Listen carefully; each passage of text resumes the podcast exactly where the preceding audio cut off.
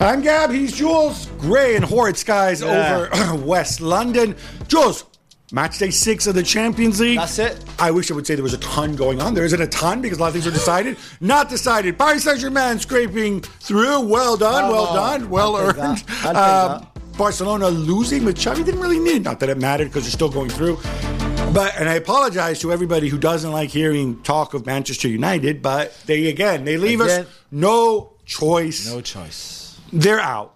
And we knew it was likely to happen, and it was beyond their control ultimately, um, because obviously uh, Copenhagen beat uh, Galatasaray.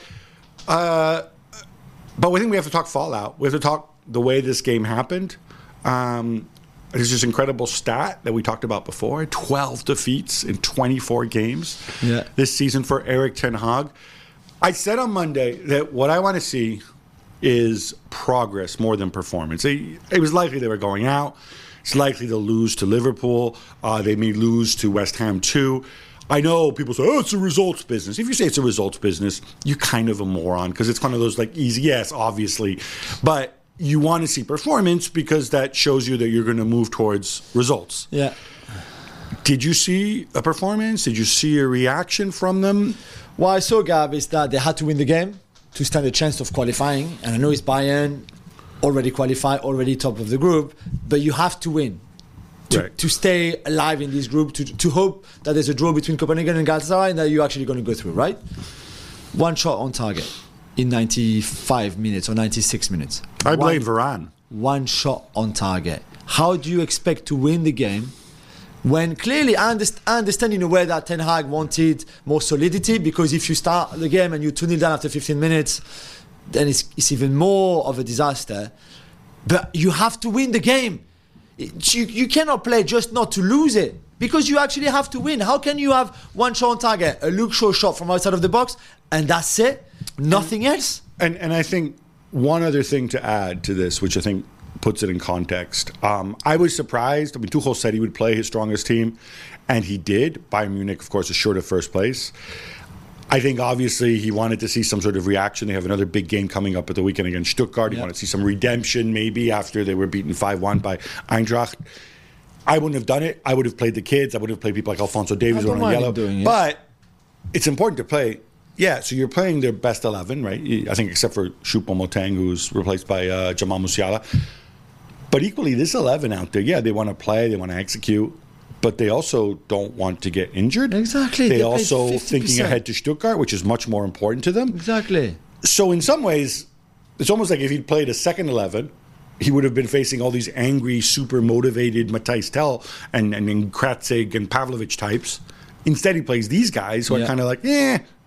And I think that makes it more disappointing. Yeah, also, and I mean, imagine if there'd been a draw between Copenhagen and Galatasaray. I think United fans would have rather to lose against Bayern Munich at home, but at least give it a go. Not what we saw. I'm sorry, not what we saw on Tuesday. That was just not. That was just not good enough. And to have five shots in a game like that, only one on target, and yeah, they they didn't give much to Bayern, and Bayern scored that lovely goal by Coman, great assist by Kane. But apart from that, they had some chances, but you could see that United were structured defensively. That's not what was needed on that day. What they needed is a goal. It's, and there was no Martial, no Rashford. So again, we go back to injuries. You lose Shaw and Maguire. at How did. Martial get injured from one game to the next? No, he was ill. He was ill. And Oh, he Rashford was ill. Rashford was ill too. now, so. I you- obviously when somebody in that situation, especially Rashford, gets ill, and, and I think this is comms matter, right? Because as far as I know, all we have is United telling us that Rashford's not selected because he's ill. I think it's important you're messaging and quashing rumors. If he really is ill, I think you need to come across more convincing that Rashford is ill. Yeah, I don't know. I, again, I have no idea what he, you know, tell us what he has I don't know. or whatever. No, because I, I, I have no reason to believe he's not ill. But I, given what happened before, you know, you need to think about these things. And I, it's there's a sense of drift, and I think a lot of it has to do with the fact that uh, it's not just Ten Hag and the results; it's also the uncertainty still of the, over the ownership Yeah. situation, which has not been completed yet. It's been agreed, but it hasn't been rubber stamped. And I think that's the only point which you go forward. Although already there's stories out there. There's stories that Julen Lopetegui is the top choice. There's uh, stories that Ratcliffe has met with, with Graham Potter. Yeah. Um, in one sentence, do either of those two excite you? No, I mean, I, like I said on the website, like we wrote on the website together, I would I would keep Ten Hag a little bit, but I think if Ratcliffe is starting already to talk to other managers, mm, doesn't smell good for him at all. Uh, no, it does not does not look good, and of course, maybe he just wants to know what his options are. So I don't know how United fans would feel about Graham Potter coming after what happened at Chelsea, etc. Just something important, I think, in the background of this Ratcliffe meeting Potter story. They've met before because Ratcliffe tried to bring Potter to Nice. So it's not just like, hey, hi Graham, this is Jim, Ratcliffe. You know, I fancy you as a United manager. They have history. They have they have been in Right. contact a lot in the last six to ten months, really. So I don't know what they talked about. And maybe they talked about United. Maybe Ratcliffe really wants him at United, but they've met before. They've had they interviewed him for the Nice job. They had long chat. They spent a lot of time together. So, and that probably would help Graham Potter if he was a race between him and Lopetegui or somebody else. So that's all, that's all I want to say because Right. maybe United fans didn't know that detail. Yeah, I, I think it's important to put that in context. As far as Lopetegui is concerned, I like Lopetegui as a manager, but he comes with the baggage of George Mendes. And again, and then this is, I think, is a good transition. When people, you know, we had the question on our on our Champions League talking points on the website. Oh, is it time to move on from Ten Hag? I think, and, and my my saying is no. You can't move on from Ten Hag until your house is in order. Yeah, that's that's right. right. Until because the most important thing is who is going to in who is going to decide who Ten Hag's replacement is if you move on from him. In a normal club, in normal circumstances, best practice I think is you have a director of football who does that in accordance with the chief executive and the owner or owners in this case, right? Yeah. of these kind of four elements, right? You have right now you've got Joel and Avram in place representing the Glazers. We don't have Sir Jim in yet, not officially. I mean, it's going to happen, but you know, it's not done. It's not dusted. Um, we don't have a chief executive. We have Richard Arnold, who's on his way out. Yeah. Um, and we have a director of football who, like, uh, we both know people who know John, John Murtough really well. I don't know him personally, right? But they say he's a good guy. He's Yeah. got an eye play for a player, whatever else. I, it's one of two things. Either he is really competent at his job and does have a good eye for a player, but did not feel empowered to operate as a director of football, stroke sporting director, because for whatever reason, because there's a tradition at United of backing the manager first, and it's Yeah, kind yeah, of a Ten Hag's in charge, clearly. Okay. Or he's not good at it, or he has been involved. He's Or not maybe good at both, it, yeah. right? Or maybe a bit of both. My first question, if, if I'm Murtough, is what is my future at the club, and will I be empowered to do things? Because if I'm not, then you need to then bring in a director of football, which I would imagine might be something they might want to do. You have to do all those But things. we know that it's going to happen, right? As soon as Sir Jim Ratcliffe is in, he's going to bring. I think he already has the sporting director, whether it's Paul Mitchell, Paolo Maldini, Dougie Freedman, who, whoever the other, because they would have received a lot of calls from people wanting that job. Trust me. I'm not saying neither of those three Yeah, are better than, but I'm just Right. saying there are three names that are in contention. then for that reason, until that all gets done and sealed, and you can calmly evaluate the situation, you don't you don't make a change. No, I agree. You don't make a change now when you know. I, I, I think they have something like. Well, they've got these two games before Christmas, right? Then, the, you you can't have this kind of knee jerk and come in. I. um, No, no, but they would not sack him in now anyway. They would not But- sack him until Jim Ratcliffe comes to the club. So that might be after after the new year now, potentially. They, they won't they won't do that. Nobody's in nobody's in charge now anyway to do that, like you said, because it's such a mess again. So they would not do that now. The thing about Ten Hag, really, the more I watch them play, the more I see him. After the game on Tuesday, it's the flash interview. So I know it's not easy because you've just come off the pitch, you're disappointed, you finished fourth. Fourth in a group with Copenhagen and Galatasaray is is a disgrace for a club like that. It's an absolute disgrace. And yet, what does he say? It was a very good performance. A very good performance, he said. That's his words. He said on TNT, that's, that was a very good performance. One shot on target, you lost 1 0. You've won one game, Yeah. one game Well, in a group like this, and it's a very good performance. This is another area where I think he needs help with his messaging. But right? we've said he's in denial all season. We've said it. I, I- I don't know if he's in denial, right? I do know that when we in the media go and shove cameras in front of you, uh, you know, especially as you said, in, in, in a flash interview context, the way you come across really, really matters, right? Sometimes it's tough. Sometimes you want to be you you want to be honest. Some, you always want to be accountable if you're the manager. I think in every game. Uh, This is not what anybody wants to hear. That it was a good performance, right? or at least you say that. Look, we're super disappointed. We're out of here. We feel like we've let everybody down because we should have qualified from this group. I saw some positive things, but it doesn't matter because we're out of the group. And what matters is we want to build on them, and I want to and I want to show that against Liverpool, and and we're going to work hard to show it against Yeah, Liverpool. his messages are wrong. But something like that makes more sense Yeah, yeah. than coming out and talking about a good performance You know, when you have one shot on target. He's, he has taken progress for granted. Last season was a good season for United. Top four, a trophy, the League Cup. I think he thought, well, everybody said this is the impossible job. Look, first season I arrived. Old Trafford was a fortress. Didn't they win like they, they didn't lose for like through 34 games in a row at home or something like that? Correct. Ridiculous. And I I, I, I swear i- if he would have felt like this second season we're going to continue our progress, we're going to do this.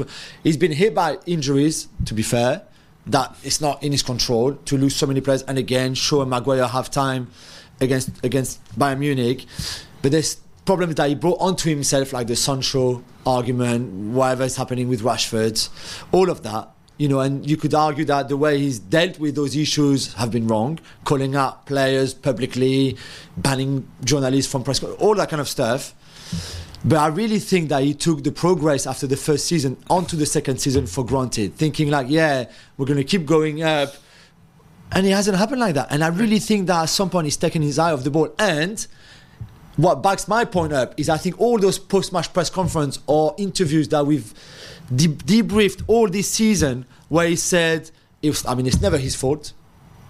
Never his fault. And it's always a good performance. Oh, they lose Arsenal. Oh, we played great. We deserve to win. No, you didn't. And loads of things like that. Uh, I with somebody in football um, the other week, and he said, talking about United, he said, if you notice, since Sir Alex left, the vast majority of the players who have arrived do worse at United Yeah. than they did when they were before. Yeah, yeah. And then when they leave, no unless they're old, they do better somewhere else. and I thought about it, and look, this is a game you can play at home, United fans. I'm sure it's not true of everybody. I'm sure there's counter examples who, you know, maybe they do well and then they stink at Old Trafford and they stink afterwards or whatever.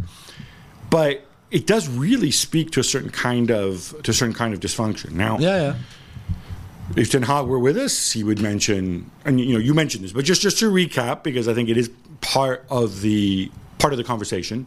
Obviously, Lisandro Martinez has been out all season. Yeah. Lindelof was, all, I mean, again, you should say it's just Lindelof, yeah, but he would have played.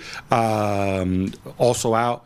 Varane, you pull him back in after dropping him, which I think psychologically isn't the easiest thing to Yeah. do. Obviously, you mentioned Maguire and Shaw, the injuries.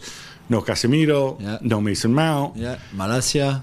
Okay, fine. Yeah, No, no, Terrell still, and Antony better Martial. than yes, Reguilon at okay. left back or better than Dalot left back. Uh, no, he's not. Malacia, no. No, no. I will take He over is. Malacia any day of the week. No, no. Sorry. definitely Right, not. Right. All right. We'll just agree to disagree. Yeah.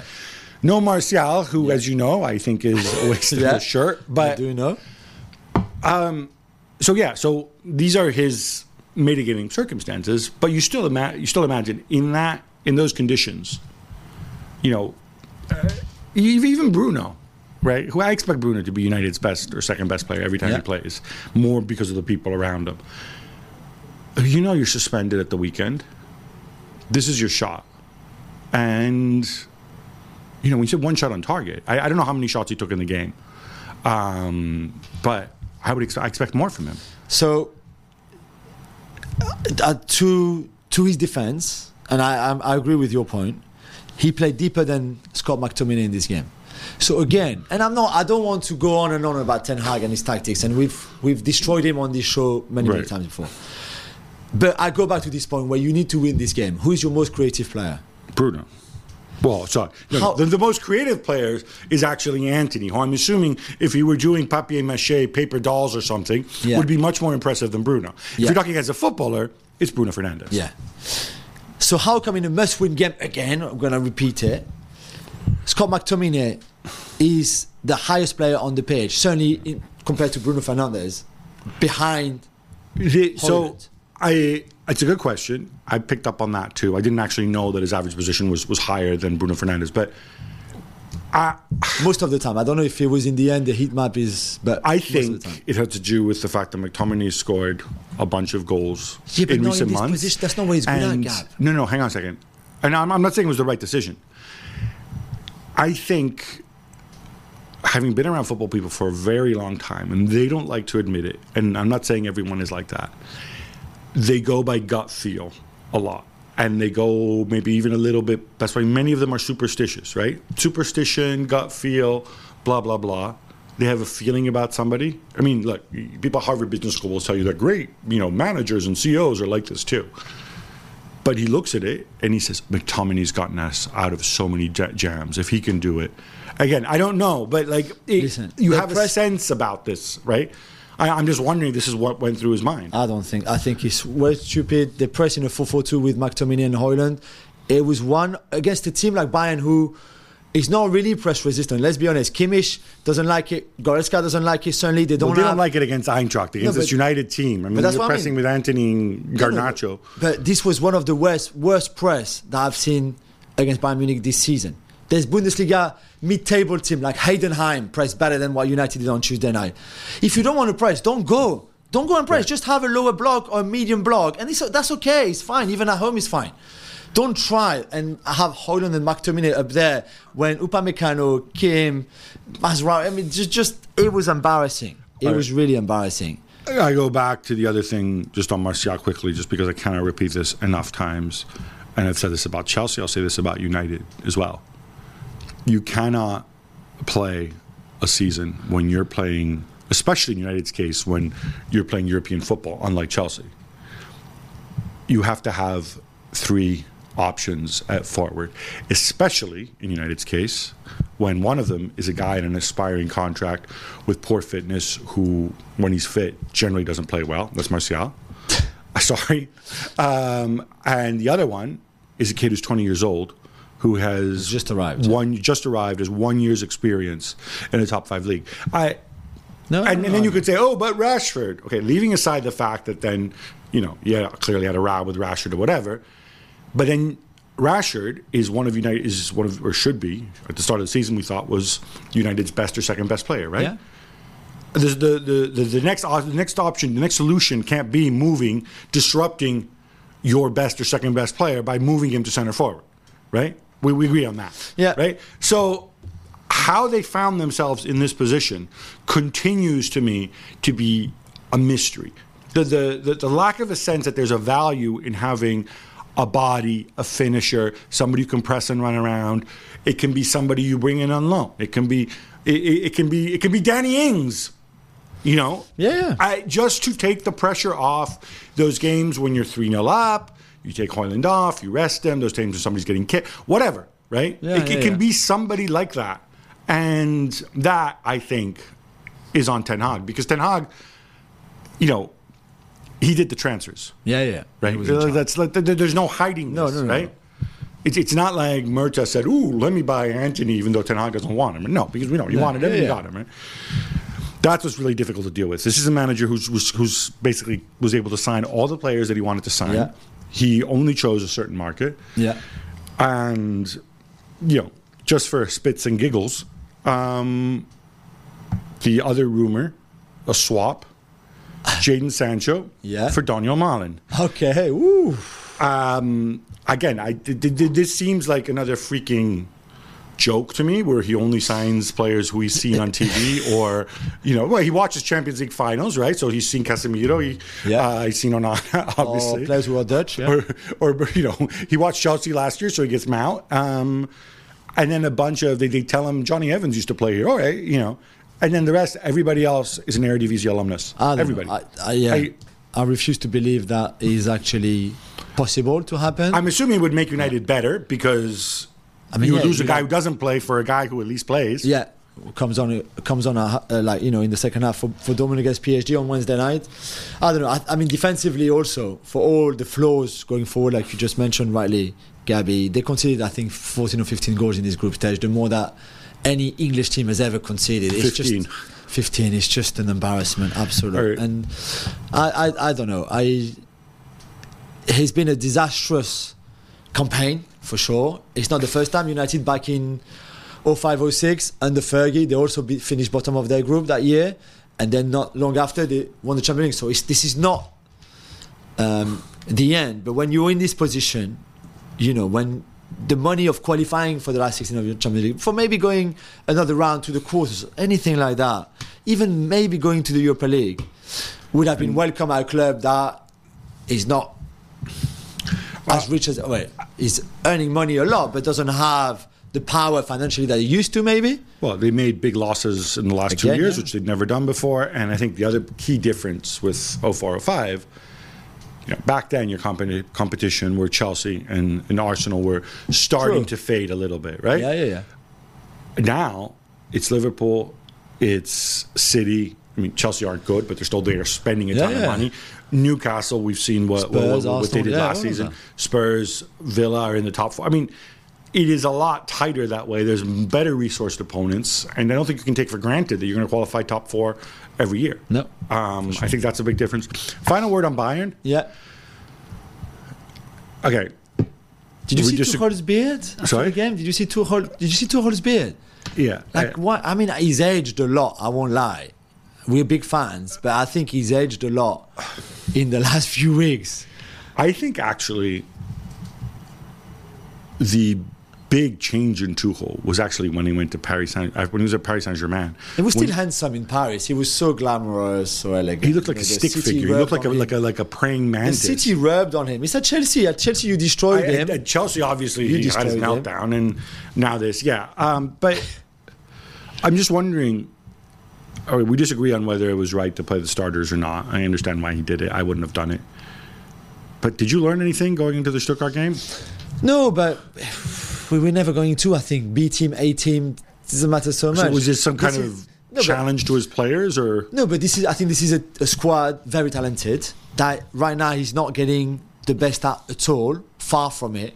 I think they've got a few gears up that they can go to.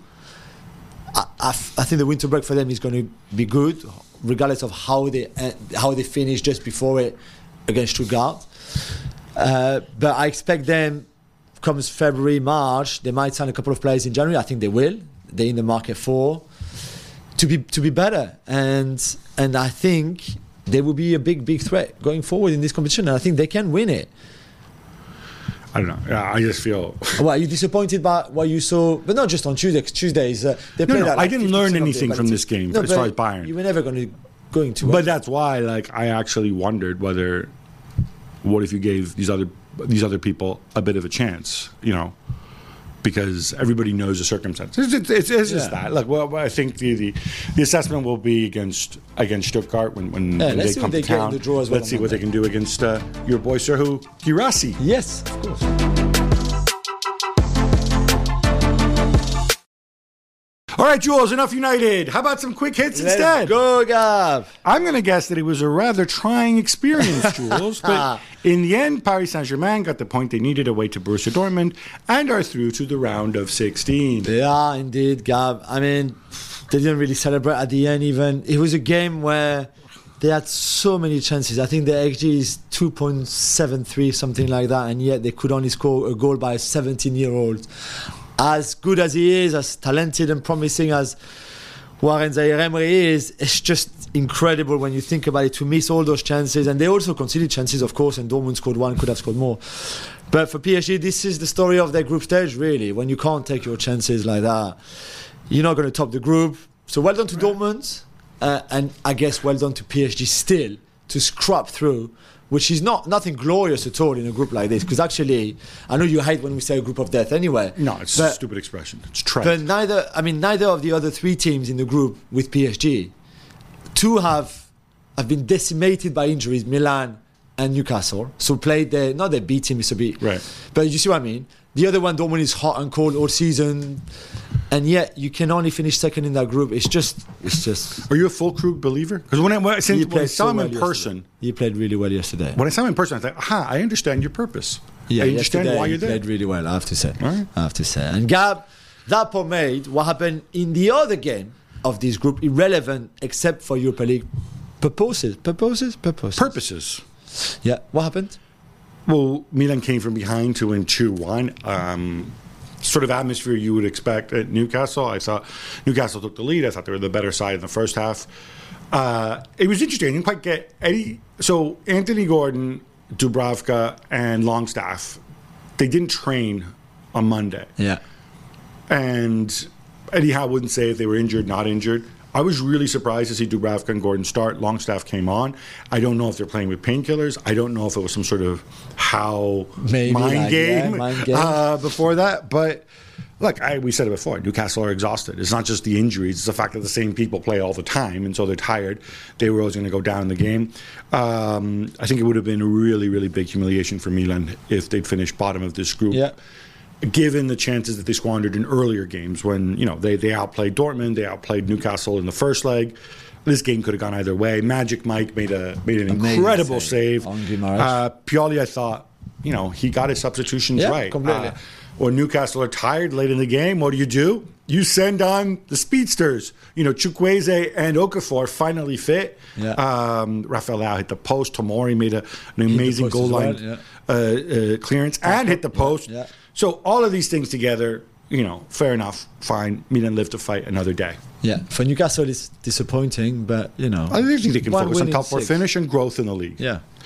Porto versus Shakhtar may not be box office Yeah. for those of us who are big five fanboy obsessed, Jules, but there was something real at stake.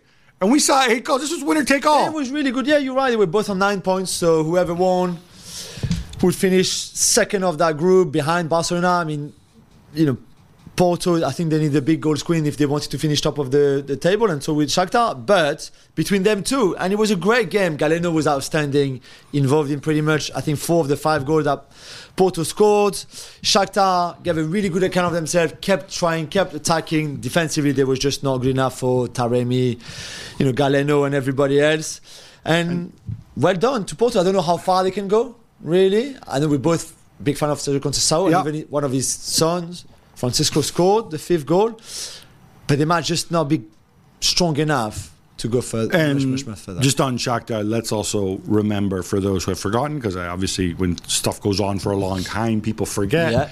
That you know, Shakhtar from a town called Donetsk, which right now is in the middle of war. In fact, has been Yeah. taken over by, by, by Russia. Shakhtar Donetsk have to play their home games in Germany. This, Yeah. These are the conditions Yeah, exactly. under which they're working. and they will be in the Europa League as well. And Gab, in that game, Pepe, Pep, sorry, scored to break his own record as the oldest ever Champions League goal scorer. He turns 41 before the end of the season. I am at a loss for words with this guy because when you see him play, you realize he hasn't even lost his athleticism. I mean, obviously he's lost Yeah. his athleticism Yeah, yeah, when he's he's less, 25. to be less quick. but he's as athletic as he was when he was 35. So I don't know how he does it. He has, and he's got that thing where, you know, we saw him as a cartoon villain. Now he goes older, and now we're all kind of cheering for Yeah. him. So, well done, Pep. Barcelona had nothing to play for against Antwerp, so Xavi played the B team and ended up on the losing side. Jules, given the defeat to Girona, was it the right decision? Because now he's getting even more stake. He's getting even more stake. I mean, defensively, it was an atrocious performance. Jules Koundé, but especially Oriol Romeo. I mean, Southampton legend, I give him that. But in this game, against Antwerp, again, no offense to Antwerp, Mark van Bommel, Vermeeren, your, your favorite young Belgian prodigy. But Romeo was horrendous. He made those big mistakes. One very early on after a minute when Vermeeren scored, and then another one in the second half when Janssen scored. He cost two goals to his team. He was completely useless. I don't know what happened in Xavi's head, considering the defeat against Girona, the situation that he's in. Even if they were already qualified and pretty much certain to finish top of that group, why he did that? we talked about Tuchel. Yeah. And I'm going to be consistent here. And like, obviously, they should have done better. And obviously, Barcelona's B team should have put on a better showing than Yeah. this. Um, but you find out what these people are made for.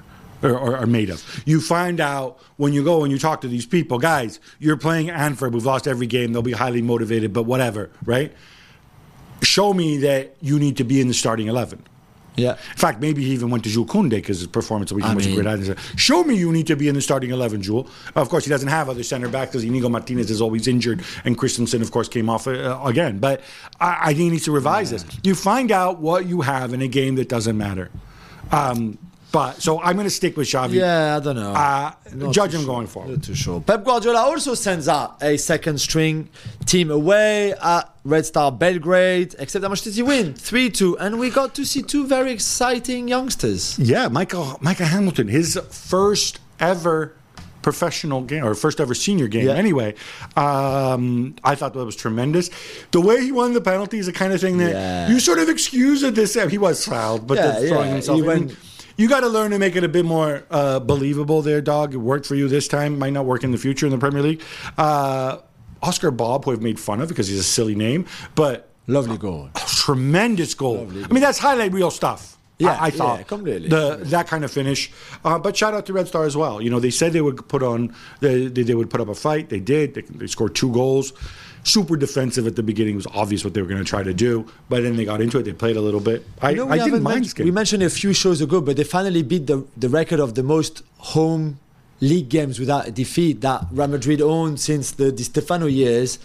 Because last week, I think they won at home. They hadn't played at home for a whole month or something. They won, which now they're unbeaten in 122 league home games. Right. Oh, well, it's good. Let's hope Manchester City doesn't join the, uh, The Serbian, Serbian league. league, yeah, exactly. Enough dead rubbers, Jules. How about Copenhagen uh, against Galatasaray? A clash for all the marbles. Incredible park and the atmosphere. And the surprise, really, more than Real Sociedad, more than anyone else in this group stage of the Champions League, Copenhagen to come out of this group, finish second behind Bayern Munich.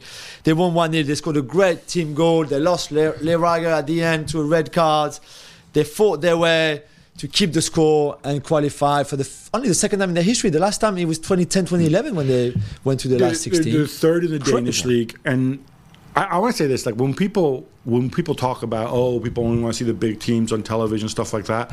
You can make a lot of money also from stadium atmosphere, from from match days, whatever. What they put on there at the Parken, and I'm just watching on television. Yeah.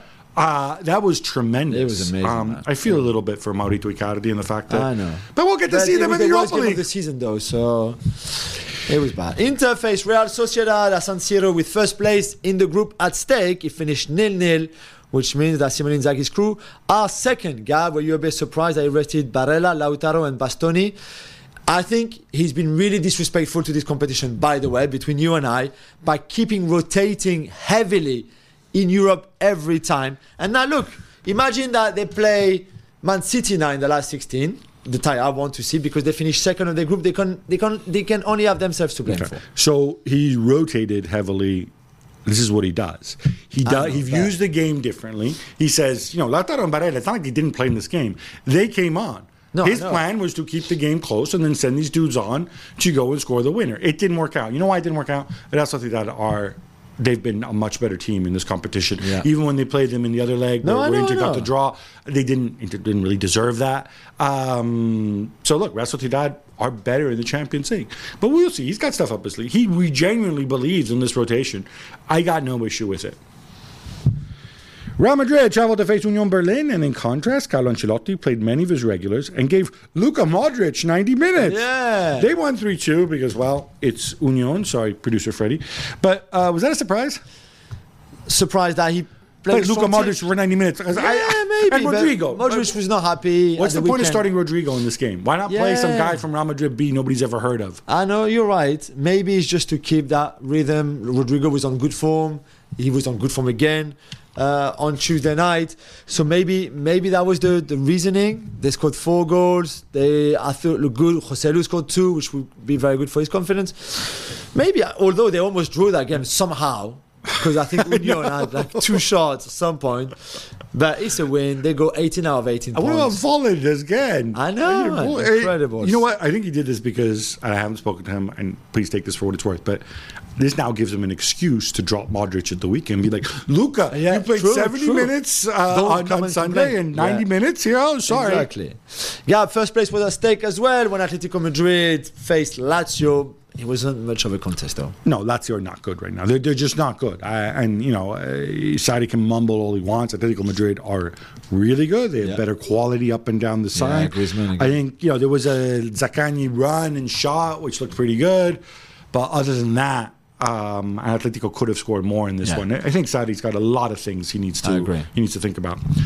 Lens against Sevilla was only for a Europa League spot, but Jules, That's this was a proper game. It was amazing. And what happened to those traveling Sevilla fans? So they got in in the end. Remember we told you the story on Monday. They with, got with their in. new new buddies from Lens. no, well, yes and no because then the uh, the highest court in France just cancelled. Oh, they overturned the ban. yeah, overturned the ban But they the still government. fraternized and drank beer. And, Yeah, it and was they, all they, good. what Was it mules and frites that they eat there? Because they they're, they're, no, they're not in the basically of Belgian, France. right? They eat those uh, baguette sandwich with uh, burgers and chips in the in the baguette, Which yeah. is just kind of gross if you're Parisian. Well, I mean, it's really heavy as well when you eat it. But it was a great game. To be fair, Sevilla played well, especially in the first half. I think the pressure got to Lens, who were not good, but they managed to get a bit of a lucky pen. They scored it. Then even when Sevilla scored, Sergio Ramos his 17th goal in the Champions League in his career after missing the penalty. after way. missing, yeah, having a, Heavy re- a- a retake. retake. But then right at the end, Lens found a winner. They exploded. The whole stadium erupted. It's great. They will be in the Europa League and they deserve it. I'm so happy for them. All right, can we can we can we Joseph, if you're listening, can you can, can we come to Lens Yeah, and eat those heavy the sandwiches with you? We go for the playoff. For the in playoff, UK. yeah, please. We go, we go. Gab, horrific scenes though in Turkey where Faruk Koca, the uh, president of Ankaragücü Gucu, ran onto the pitch after the end of the game at the weekend and attacked referee Halil Umut Meler after his team considered an injury time equalizer to Çaykur Rizespor. I mean, it was really terrible to see. Uh, this, this is terrible. Um, for those who don't know, uh, Umut Meler is he's, he's an international referee. Yeah. He refereed the Conference League last year. He did, he did a group game, I think, involving Celtic this year uh, as well. This guy Faruk Koca, he's not some you know local wastrel. Uh, he's a guy. He served two terms in Parliament. Yeah. And what I find, and to, you know, to the Turkish authorities' uh, credit, he was arrested along with two other people. If you see the video, and the video is a tough watch because not only does the, does the guy get punched in the face, um, uh, Umut Meler, but as he's lying on the ground, he's surrounded by people. He gets kicked in the head. Yeah, by other member of As well. staff. Yeah, of the You're going to kick somebody in the head while they're down? I know. I, I, I'm sorry. Like, there's got to be. They, they, they, they've been arrested. Hopefully, they throw the book at them. There's also suggestion he's been thrown out of his political party as Yeah. well. What empowers somebody to do this in this super cowardly way? Yeah, yeah. Because you know what? I'm going to guess Umut Meler's about 20 years younger.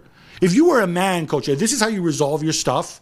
Why don't you Why don't you go and meet Umut Meler in a uh, in an alleyway? Right, if this is how you want to be a man, not surrounded by your goons and beat somebody up. This was absolutely horrendous. You know what made it even worse? What makes me even I'm going to quote. This is from Turkish media. It was I got, got this off the BBC website. Quote from uh, coaches supposedly. This incident developed due to the wrong decisions and provocative behavior of the referee. My aim was to react verbally to the referee and then spit in his face. I mean, even that. So the justification is unreal. I- the spitting in the face. I, I, we're just at a loss. We're just at a loss. Jules, we left it very late to talk Arsenal and, Ah. and PSV Eindhoven because there was nothing at stake and they both or both go through. Do you have anything to say? And if not, I will ask you: Do we need to stop making fun of Peter Bosz? Yeah, we kind of we've stopped already because of his incredible record in the league. To start with, 15 wins out of 15 games. That's insane. insane. They played well against Arsenal, like a B team, a B Arsenal team. When PSV went pretty much, apart from Bad De Jong, replaced by Ricardo Pepi, who I thought had a good game, like Malik Tillman. Malik Tillman was very impressive, I thought, in that game. PSV played really well. They've got so much going for them. I don't. I would not want to face them in the last 16, although I think they could be quite exposed because of the attacking style and the Because of the Peter Bosz the Bosz ball and the Bosz madness at time. But that was a good result for them, and that was a very good campaign for them. So By the way, when we say Arsenal B team. Just to be clear, it's not like No, Nwaneri and those other no names are playing. No, no, no. But it it's was like players who don't play much, like Kai. Havertz, No, Jorginho. Wait, Kivior. Wait, no, but I, I, I, actually, I was actually a little bit surprised that obviously the front three was the second choice front three, and, and you had Kivior uh, in there, but And you, know, you still had Gabriel and Saliba. Yeah, that's And true. yeah, nice to see that. Yeah. Yeah. nice to see get an Aaron Ramsdale. I know. Shouting. I know, exactly. Napoli beat Braga 2 0 to secure second place, which we expected. But how about Victor Osimhen's back heel? Although he gets a bit lucky. Oh, he gets some, that's why I mentioned. He gets so lucky. Talk about two weirdo goals to give up if Yeah. you're Braga. Um, the first one, the own goal, and again, go check this out on YouTube. And then the Osimhen one, he's almost, I mean, he would have scored anyway, Yeah. but he clearly mishits it. He just kind of watches the ball and roll So- sideways into the, into the net. But I, I enjoyed this. I enjoyed, I, I thought Kvaratskhelia had a good game. Meret making a tremendous Yeah. save from my boy Ricardo Horta. I told you Braga were good. Yeah, I told you. Braga were good. I told you they'd finish ahead of uh, of Union, which hey, I mean- self fulfilling prophecy. Benfica lost their first four games, three of them without even scoring a goal. But they went away to Salzburg and they won 3 1, which is what they needed to do to get into the Europa League. Incredible. And by the way, the reason we mentioned it, I know, I know, obviously there's a ton of Benfica fans out there. I don't know if there's any Salzburg fans at all, except for in the uh, Red Bull uh, boardroom. But this was really exciting, really dramatic.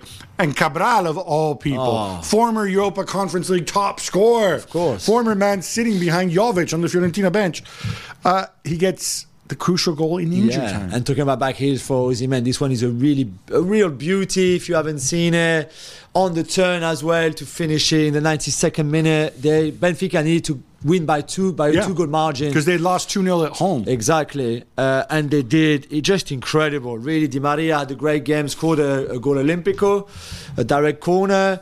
It I was- forgot about that too. yeah, it was involved in the Rafa Silva, who could have had a hat trick. Rafa Silva kept missing chances, and Benfica deserved it really. But when Salzburg came back to two one, we thought, wow, okay, they might just get that third place, and Benfica will be out of Europe altogether. But in the end, Benfica will be in the Europa League. So even if that came really late, and it's a bit of a miracle, well done to Roger Schmidt and all the players. And not much at stake. On the other hand, for Leipzig against Young Boys, Gab, but still they win 2 1 and Emil Forsberg scores before saying goodbye. Auf Yeah, Wiedersehen. yeah, bye bye, club legend Emil Forsberg. You know, when your history stretches all the way back to what, uh, 2014, then Yeah. it doesn't take that much to be a club legend. But um, no, uh, heck of a player. Yusuf Poulsen might still dispute that club legend true. task. Um, but by Sesko, scored a great goal. Gregor. I was curious because I haven't, you know, he hasn't been playing that much uh, this season. Obviously, he's got a lot of competition up front. Yeah. But um, and he, he's funny because he's a gifted player, but he's one of those really tall guys who looks like a really tall guy Yeah. on the ball, but still he's good. So. I, I, I enjoyed I enjoyed a little I see what you mean. I see what you mean. Jules Arne Slot, as you know, is my current favorite bald Dutch manager. Um, there was nothing but pride at stake for his Feyenoord team away to Celtic, and they lose 2 1. Arne Slot, by the way, who looks a lot like our producer Freddie, now Yeah. that producer Freddie cut his hair really, is really more short. handsome though. Yeah, Freddie is more handsome. He's also about 20 years younger. Uh, can they do something in the in the Europa League, Feyenoord? I think so. I mean, they lost in the last minute. Like we said again, they were already obviously they had nothing to play for. Yeah, Uh, we don't want to minimize Celtic's No, no, great achievement because by the way, those guys get really aggressive. first first win at home in the Champions League in ten years. They were on that incredible. They hadn't won at home in the Champions League for the last fifteen games before Wednesday night. They were on one of the worst home run. Yeah. winless home run in the Champions League. Lille, Lille were above them, and then another team. Can I say something about these home runs, away run records, stuff like that? Yeah. I think it's all guff. Why? Because you mentioned earlier about United's run and how they were fortress Old Trafford. Now they're terrible at home. Um, Celtic, you would assume, you'd say, why should Celtic be be bad at home in the Champions League when you know you got passionate fans, you have an incredible stadium. Uh, it's usually cold when you go there, so it's an adjustment. There's no rhyme or, or reason to it. It's just a little stat. I think but- any significance whatsoever. is. Doesn't tell you I- I can't anything believe about you're crowd. saying that. I Well, you're saying. Celtic fans suddenly became lame for ten years. But it's nothing to do with the fans. It's just that I th- this this was the run that they were on. They just could not win at home, despite the great support, the cold, whatever Celtic Park, whatever you want to say. Welcome to paradise. But it just happened. And for Feyenoord, just to finish, yes, I think they could be very interesting in the Europa League. They've done really well in the two in the Conference League and the Europa League in the last two seasons before. They play great. They've got Santi Giménez. I don't know for how long, but right now, when the draw will be met, it will still be there. So they're good. They're Should so we start a rumor linking, rank, uh, linking Santi Giménez to a big Premier League club in the Yeah, that'd northwest of fun. England that needs a centre forward? Yeah, like who play in red. Yeah. Yeah, yeah, I think that'd be great. Bookings for dissent in the Premier League, Gab, are up from 24 last year to 80 already at this stage of the season. Are you surprised? I am not surprised because you know what? Howard Webb, I, I I'll remember this like it was yesterday, right? He came out and he said, Look, we really want to stamp down on this and surrounding the referee and all this stuff. Dissent, we're gonna start showing cards. And people said, Oh yeah, we've heard this before from referees, like, you know, with the tighter VAR uh, interpretation a couple years ago. Yeah. They said, We're gonna stamp this out, and in a couple weeks, and pundits get grumpy on television, managers complain, and then you go back and you No, no. They they they've they've done this, they've stuck with it. And I predict that now the rate of cards for dissent is going to start going down because people understand there's VAR, right? Yeah. So you're not going to convince the referee to change his decision because there's a man in a booth most of the time, and the referee knows about as much as you do about it. Yeah. Uh, and you will get booked for it, and the bookings pile up. And then people get suspended, whether it's Rodri or Nico Jackson, and it's 27 yellows, all of them for dissent. No, Yeah. it's not really 27, but it's a lot. So I, I, I think this is a learning curve, and I think this is among the many issues that they've I had this season. This is something I think that they've done well. I agree. Victor Osimhen is named Africa Footballer of the Year, beating out Achraf Hakimi and Mohamed Salah. Jules, you love your awards. Does this make sense? Yeah, I think so. Well done to him. I mean, he meant a lot. He went all the way to Marrakesh to uh, receive the trophy. Lovely It's not suit. that far from Naples. It's just No, a little jump across the man. the night before a Champions League match, by the way.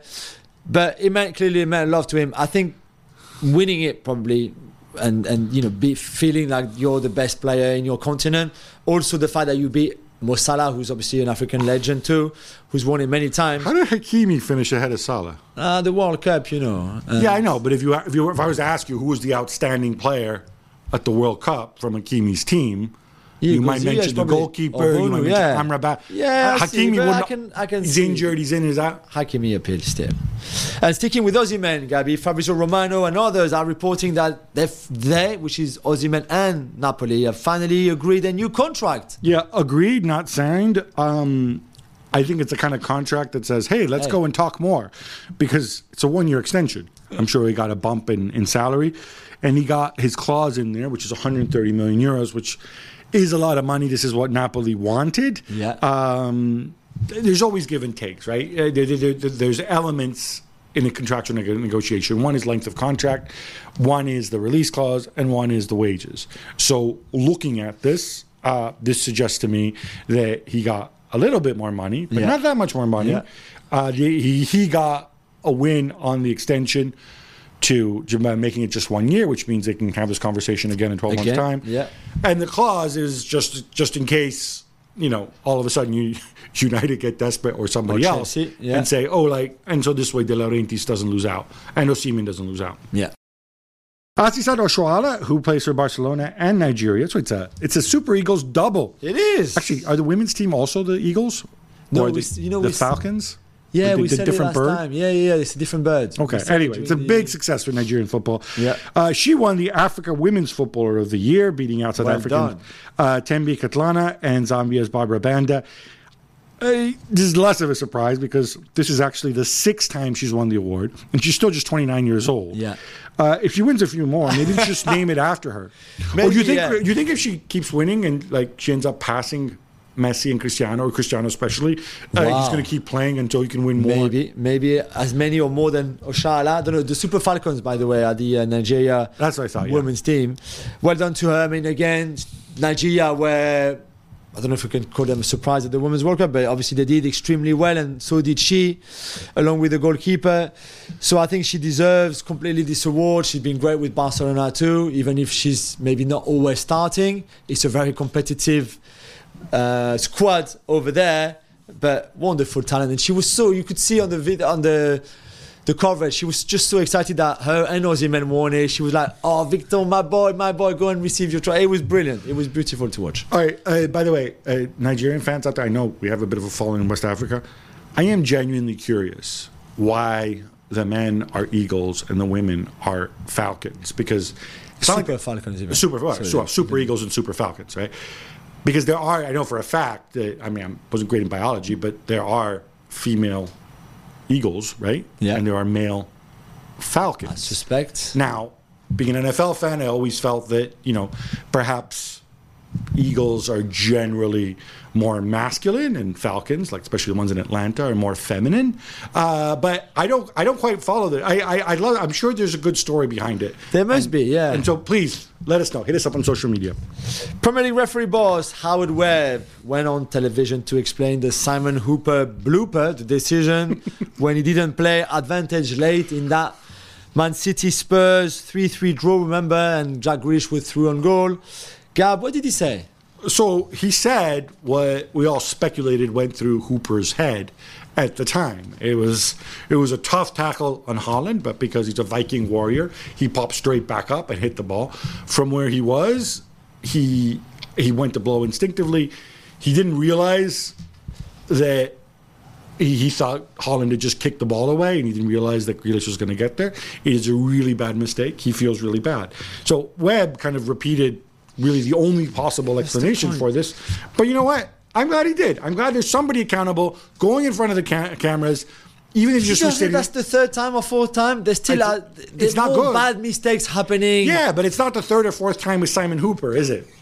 yeah, but it was even worse. All right, Joel, since you've been good and you love awards, Yeah. let's talk FIFA's Woo! The Best Award. best. Which I could care less about. But mean- I'm, I'm guessing they're releasing the nominees like category by category because Yeah. obviously they don't have the best men's player or best women's player.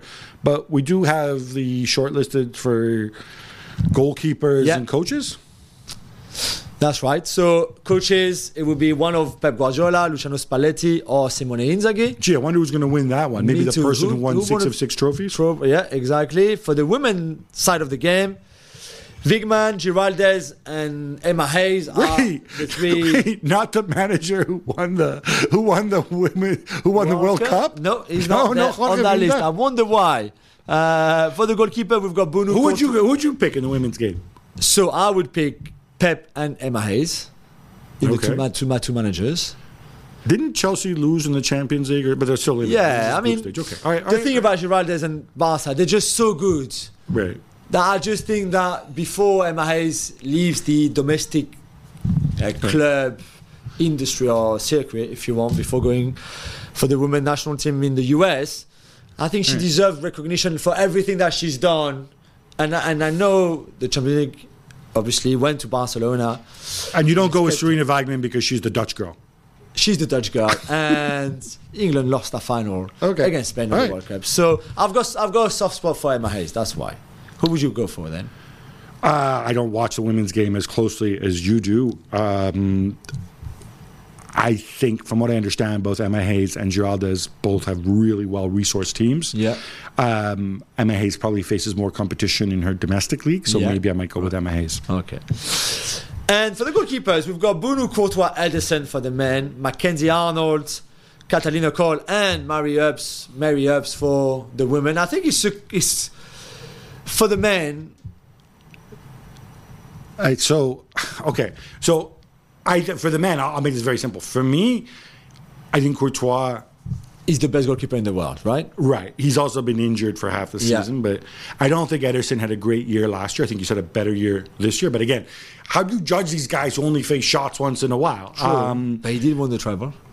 I think yeah, I would go with Bruno because because of the run and because of the Europa League and whatever else. Even though he's kind of disappeared um, since then. But yeah, it'll be an interesting one.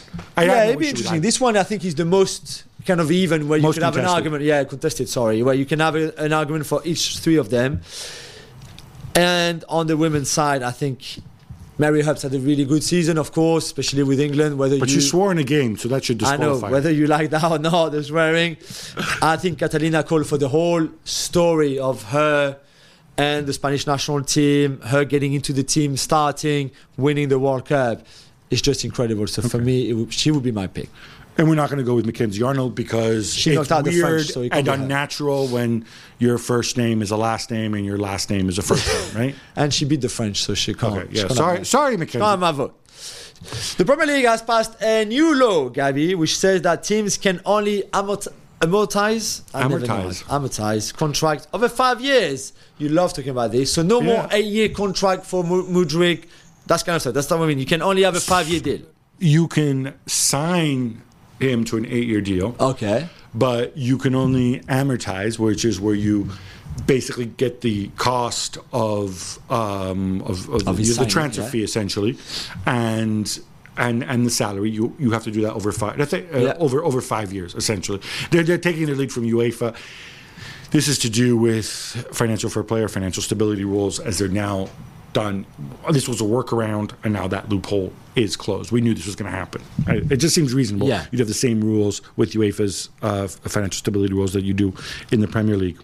Will Still, the Ginger Wonder, he was strongly linked to to Sunderland and their Yes. wacky owner, um, but he's not going to go, is he? No, he's not going to go. I don't think so. Interestingly enough, though, he met with Sunderland. It was even his agent who made the first contact.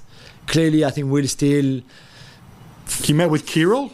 he- with Kieran with Dreyfus, of course, the owner of Sunderland, who is the son of Margarita and Robert and the, the nie- and he's the uh, nephew of Julia Louis Dreyfus from uh, Seinfeld as well. No?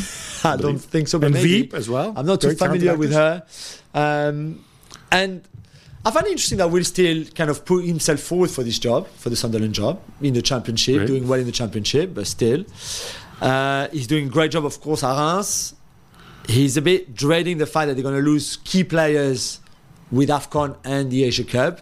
And I think he's thinking, now my my reputation is really high because Reims were eighth in Ligue 1, so he's doing really well. If by the end of the season, especially after the AFCON and Asian Cup, we fall to 12 because we've lost five in a row because of the players missing, then my reputation might not be as good. I, I don't know. I don't know. It's interesting, but I don't think Reims, I don't think Sunderland could have paid off Reims for him anyway. There would have been a, a small fee. And Reims, I don't think would have been very happy. And we're still kind of he's still enjoying Ligue 1 right now. It's a good league for him to keep learning. Let's not forget he's only 32 years old. But I thought that was a really interesting, you know, little So story. I have zero idea about the championship, but I'm familiar Yeah. with Sunderland. They tell me that Ipswich are doing rather well. Yes. Um, is it possible Ipswich and Sunderland will be back in the Premier League? I think it is and possible. then they'll replace some of these off-brand Fugazi sides, and we have two proper historical top flight teams back in the top flight. Ah, Some some fans from Sheffield United, Burnley are not going to be happy with you, and Luton. I'm not talking about Burnley. Okay, okay. Uh, Gab, FIFA revealed that in 2023, clubs have paid 888.1 million dollars. That's 888.1 million dollars in agent fees. Yeah, so obviously this is a oh big number, but if I told you they paid eight billion in agent fees or eighty million, you'd say, oh, that's a big number, right? Yeah. Significant here is they're up forty-two point five percent, and this is at a time when actually, if you exclude Saudi Arabia, Yeah. spending was flat or even down a little bit. So this tells me that of that, if they've gone up forty-two point five percent, a huge chunk of those fees were paid by the Public Investment Fund of Saudi Arabia to agents. The reason, like, uh, these numbers go out, people talk about, oh, look, money going out of the game, blah, blah, blah. Oh, you know, this is terrible. And FIFA says, ah, see, we need to regulate this and cap agent fees. You know my views on this. I think they should regulate it. They should regulate it with a lot more transparency, not necessarily capping. If somebody wants to go and pay Jorge Mendes $75 million for a free transfer, that's their choice. Yeah. But the fans should know what their club is spending money on so that they can hold people accountable. That's right. Moises Caicedo has told Telemundo that Chelsea fans haven't Oh, seen no. the real Caicedo. Um, haven't seen the real Romeo Lavia either because the poor fellow's been injured all year. But that he's grateful to Mauricio Pochettino for protecting him. Jules, accountability, my word of the day. This is I mean, accountability from Caicedo. We would have destroyed him if he had said, "I've been great. I played my best football at Chelsea. Look how look how well am I doing." I know, but for somebody to say, look, What, to say I the truth, we're uploading now. well, how often we would have said, "Oh, the difficult season." Yeah, s- true. yeah, exactly. True. You could have done it every Ten Hag and said, I'm, I'm, I'm great. I'm amazing. Yes, okay, good for him. So how's Pochettino protecting him by not coming out and saying, "Damn, Caicedo had another rubbish game"? Yeah, I, I I- don't know. Maybe maybe they're very close at training, you know, during the week. Yeah. Because during the games, I'm not sure how much Poch is protecting him, considering that he's leaving him all exposed. There's no structure to this Chelsea team, as we've said before. But I just, yeah, I just want to see Caicedo his best. We always want to see yeah. Well, look, we can debate best. Whether he was worth all the money they paid for him. There's no question that he played at a really high level. Just no question he's still very, very Yeah, young. exactly. In a position where players often blossom when they're a little older. Yeah, he just need a bit of structure around him, I think. Yeah, and Gab, this went back to Monday night, but you wanted to talk about the Caglia, the Cagliari Sassuolo game. Yes, obviously it's not a high profile game, and but again, if you like to kill time on YouTube, go and check this out because this is pretty, pretty remarkable, right? So Kamaldeen Sulemana, early in the game, Yeah. he elbows Sassuolo's Kristian Thorstvedt in the mouth, right? Thorstvedt, Uh, on purpose or not on purpose? Like I think it was accidental, Okay. but Sulemana's a strong dude, and he absolutely nails him. I mean, like the guy, lo- the guy lost two teeth. There's like blood gushing out of his mouth. Kristian Thorstvedt, by the way, fun fact, his dad is Erik Thorstvedt, former Tottenham Wow, goalkeeper. okay. And I am imagining little Kristian becoming Ah. a professional footballer because he got the practice in the back garden. Against his dad, who's a professional goalkeeper, Amazing. right? That's pretty neat. Yeah. Thorstvedt being a Viking uh, ends Stays up playing. on. Yeah, Wow, stays on. No problem there. It's like you know, it's it's just it's only his mouth and blood keeps coming out. So Sassuolo take the lead, and then in injury time they concede the equalizer, the fourth minute of injury time, and in the sixth minute of injury time, it's that man Pavoletti, the man who seemingly only scores in injury time, Yeah. with a dramatic overhead kick for the winner for uh, for Cagliari, for Claudio Claudio Ranieri. Ranieri. Uh, for Jakub Jankto, by the way, uh, Sid Lowe went and interviewed him. You should Yeah. go, I'm going to plug it. You should go check it out. Spent a lot of time with him. There's good video of it Yeah. as well, kind of explaining, you know, the highest profile uh, footballer to come out as gay by far, and, Yeah. and who's not just a, you know, publicity seeking dork like somebody I could mention. Um, so, uh, whatever. Nice, heartwarming nice. story.